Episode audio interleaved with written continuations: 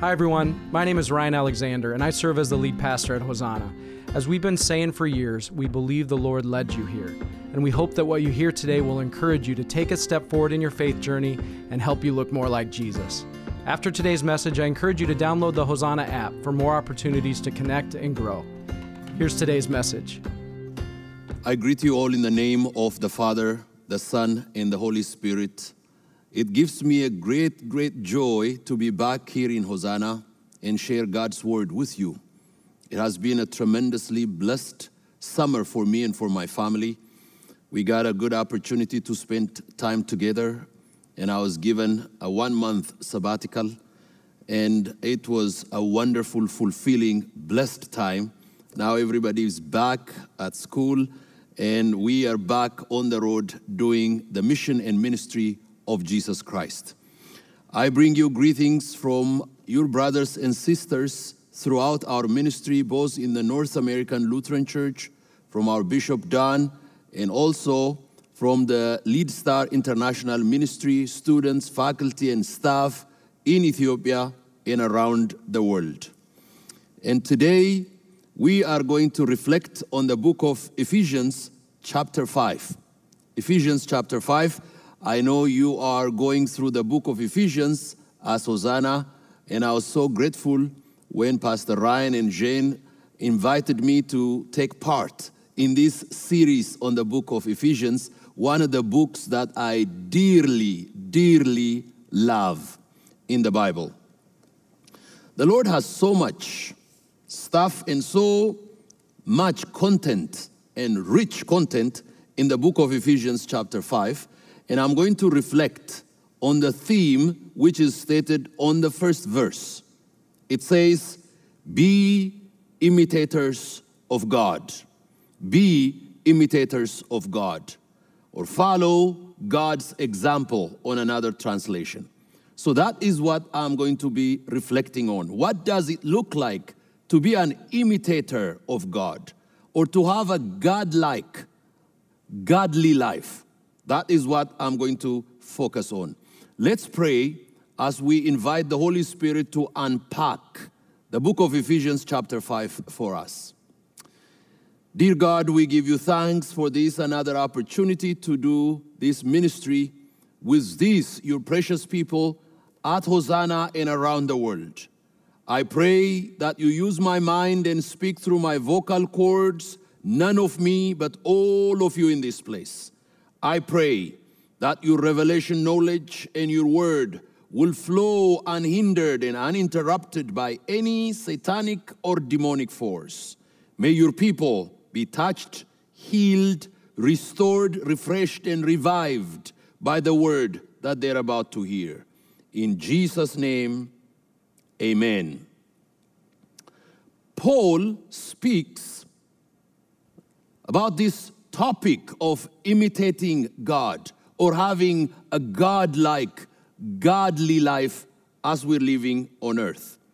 And I'm going to pick some points and some highlights stuffed and contained and saturated in this book. And I'm going to stop on the 20th verse, from verse 1 to verse 20. After verse 20, it talks about a godly family, which is the epicenter of living a godly life. And that is actually the center of living a godly life and the most the most conducive environment to imitate God is in our own homes, in our own family. Recently, I was reading a book written by Aristotle about politics. And he's talking about politics in the state, politics in a country, politics in government. But he said the, the center of politics in every human life is at home in family. That was interesting to me. And that directly links to what we mean when we say a Christian life should be lived to its fullest, nowhere else but in the family. But I'm not going to go deeper into the family dynamics, but today I'm just going to focus on the godly lifestyle that Paul describes in the book of Ephesians, chapter 5. What a chapter! What a lesson! What a book!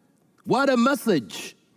I invite you to get closer and start as we get deeper. The first point is Paul says, Be imitators of God, therefore, as dearly loved children, and live a life of love.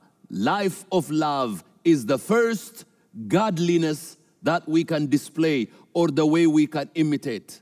Our God is not just a loving God, our God Himself is God. Our God Himself is love. God is love. If you go and read in the book of First John, John likes to write about love, and he says, God is not just loving, God Himself is love. So there is no love or there is no godliness without a life of love. But what does it look like to be loving? What is the greatest depiction? What is the greatest display of a loving life? The ultimate sign of a true love is sacrifice. Here in that chapter, it says, and live a life of love just as Christ loved us. Just as Christ loved us and gave himself for us as a fragrant offering and a sacrifice to God. There is no love without sacrifice. True love is sacrificing what we have, who we are, what we're about to do for the sake of the other. That is godliness. Today, the opposite is the lifestyle of the world in which we live in self centeredness, to love ourselves, not to love God or to love others, but to love ourselves. That's why families are breaking down. That's why countries are breaking down, societies are breaking down, nations are breaking down, structures, financial systems, relationships are breaking down. The true love that God shows us in the Bible is displayed on the cross of Jesus Christ, where He died for us and He gave Himself as a fragrant offering and as a sacrifice to God. Be imitators of God or be like God, which means have a loving life, which is marked by sacrifice.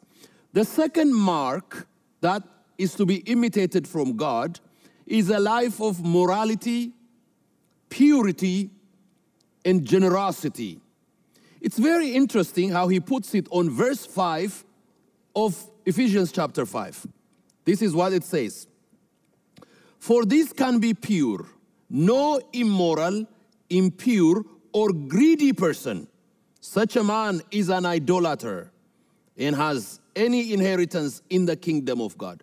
Somebody who worships idols is someone who has turned his life, his face, his faith, his faith, his future away from the living God. When we do that, we have turned away from God. And the Bible says, in order to imitate God, we have to have a moral life. Moral life, pure life, and a generous life, which is the opposite of what it says in the book of Ephesians, chapter 5, verse 5.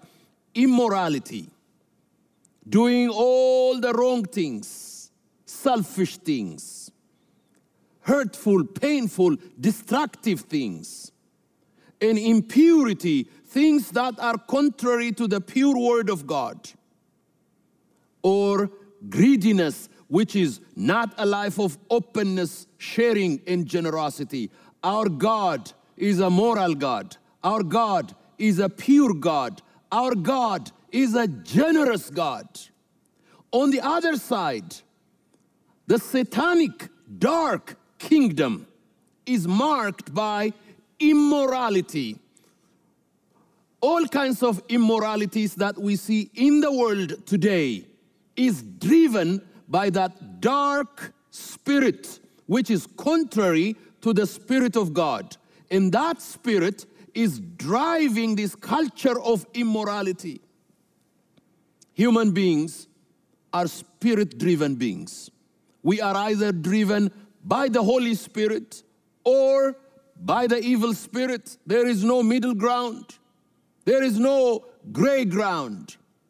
And our God, in the book of Ephesians, chapter 5, verse 5, clearly displays that those who are living a life of immorality, impurity, and greediness are doing that because of the God that they worship. Because of the God they worship. And that God is inducting, injecting, inculcating, impaling, and inferring its own characters and behaviors into the culture, into the lifestyle. If you go to one country to the other, in my ministry, I go to China, to India, to the Middle East, to various countries in Africa, to Scandinavia, through Europe, United States, Canada, and I see different kinds of cultures, different kinds of lifestyles, different kinds of thinking, different kinds of family style. Everything that people do resembles the kind of religion they follow, the kind of faith, and the kind of God they worship. My dear friends, morality, purity, and generosity is the character of our God. When we come to Christ Jesus, we see the apex, the climax, the superior human morality is displayed in the person of Jesus Christ. When the life of Jesus gets into our life, our life gets transformed into moral life. Morality is not something that we choose by ourselves and live out on our own. We need the help of God. We need the grace of God. We need the Spirit of God. We need the Word of God. We need the fellowship of believers. We need the Church of Jesus Christ for accountability, for stability, for support. That is where morality comes. That's why Paul in Ephesians chapter 5 it says, imitators of God, they live a moral, pure, and generous life, sharing their own in what they, what they own in their own life. Number three, the third point that Paul raises in the book of Ephesians, chapter 5, is stated on verse 6. I love that one. He says, let no one deceive you with empty words. What are empty words? How can a word be empty or full? There are two kinds of words. There is a word that is empty, and there is a word that is full. It is amazing sometimes when you listen to a lot of negativity and gossip and criticism, judgment, and bad kinds of words, it drains your life. It dries your life. It breaks and hurts your life. It takes something out of you. But when you listen to the Word of God, it fills your life, it feeds your faith, it packs and brings a lot of contentment into your soul. Why? The Word of God is not an empty word. It is a word full of grace, full of the Spirit, full of God, full of love, full of truth, full of the future, full of eternity. The Word of God contains the person of God. But on the other side, it says there are empty words, words of deception. When we become imitators of God, we speak the Word of God. We're not speaking empty words. These days, the whole world want to say something, especially in this culture and in these days of social media. Everybody is a media on their own. Just having this gadget and this instrument makes you the most powerful person from any corner of the world. You can spew and say and share and, and dictate and declare and decree whatever is in your mind and in your hearts. But can you measure whether those words are empty words or full words? That's why the Bible says the people of God should always imitate God. Because if we are imitators of God, we are also known by our words, which means we speak words that are full of grace, full of love. My friends, that's why we listen to the Word of God preached Sunday after Sunday after Sunday. Whether it is preached by one pastor or another, they tell you the same thing, they preach the same thing, they declare the same thing, but we are not bored and we are not tired. And we are not pushing it away because it is a word full of life, full of grace, full of the Spirit, and full of the promise of God. That is imitating godly life. Number four, it's very interesting as Paul gives us different kinds of imitating, different aspects of imitating God love, morality, purity, generosity. And then speaking word that is not empty but full. And then on the fourth point, he talks about living in light. I love the way it is written on the book of Ephesians, chapter 5, verse 8. It says, For you were once darkness. You were darkness when you were in the world, you were darkness, but now you are imitators of God, which means now you are light in the Lord. Hallelujah. Light in the Lord. Not light on your own, light in the Lord. It is like the relationship of the sun and the moon. The moon does not emanate its own light, but reflects the light that comes from the sun. When we are in relationship with Jesus, we reflect, we are lights in the Lord. Because we have a relationship with Jesus, we are light in the world. This world is full of darkness. This world is full of despair. This world is full of pain. But when we walk into it, we bring light into that dark world in the name of Jesus. There is so much darkness in the world today. What we see in Afghanistan is so painful. What we see around the world with COVID 19 is so painful. The war that is going on in different parts of the world, including my own country, Ethiopia, is so painful. There are so many distractions, so much pain, so much confusion, so much distress in the world. The world is in need of light.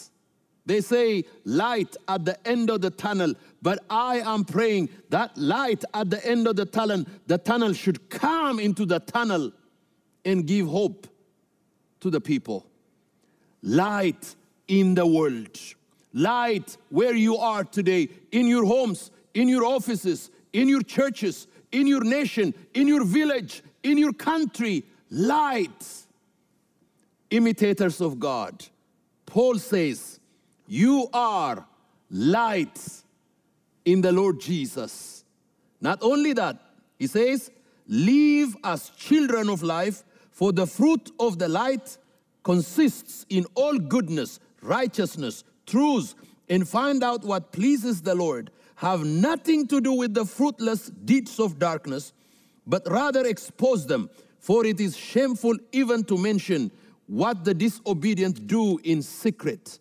But everything exposed by light because becomes visible. For it is light that makes everything visible. That is why it is said, Wake up, O sleeper, rise from the dead, and Christ will shine for you. Hallelujah.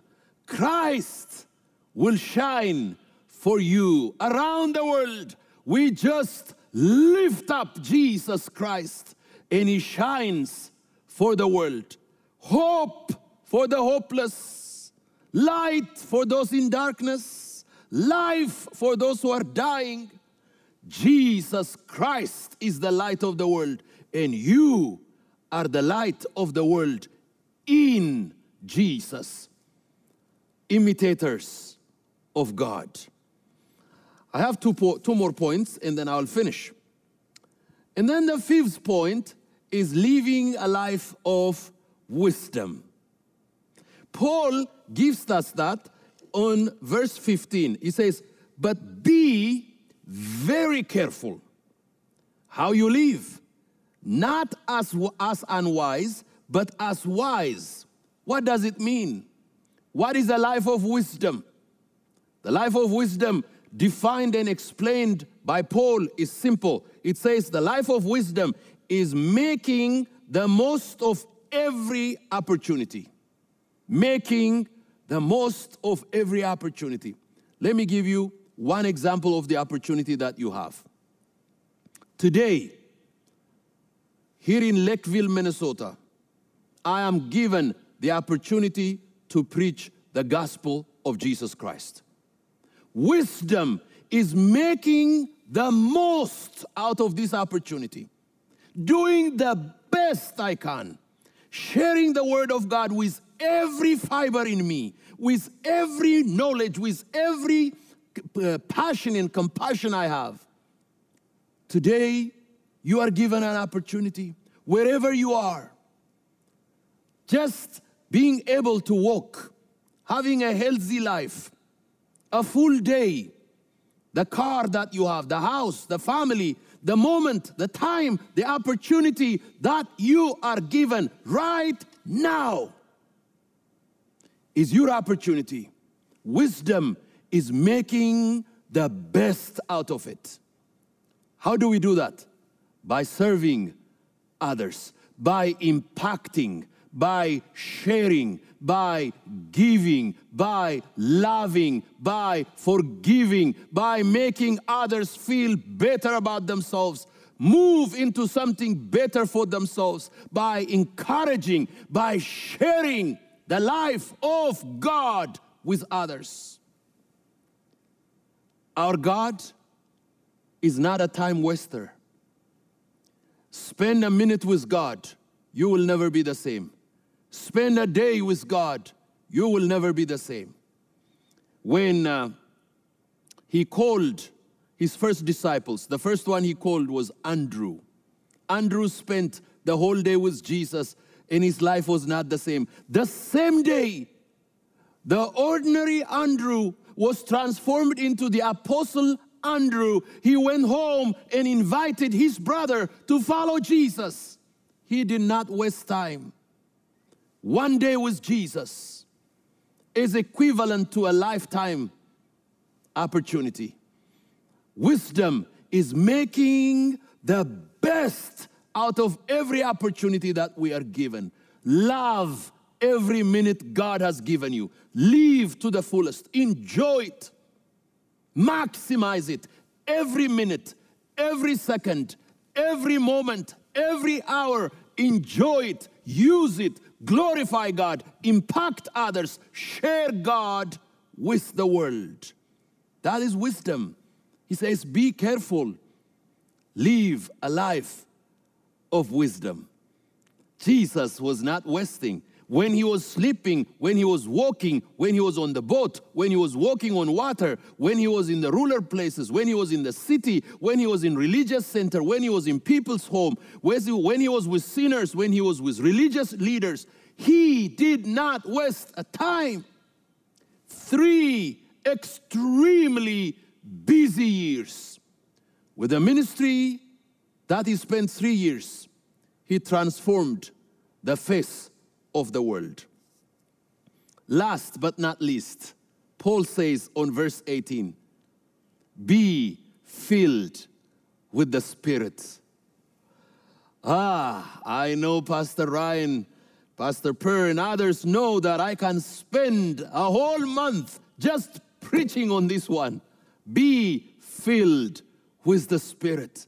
Wow, living a godly life is not a life that we live on our own, by our own wisdom, by our own knowledge or understanding, but it is by being filled with the Holy Spirit.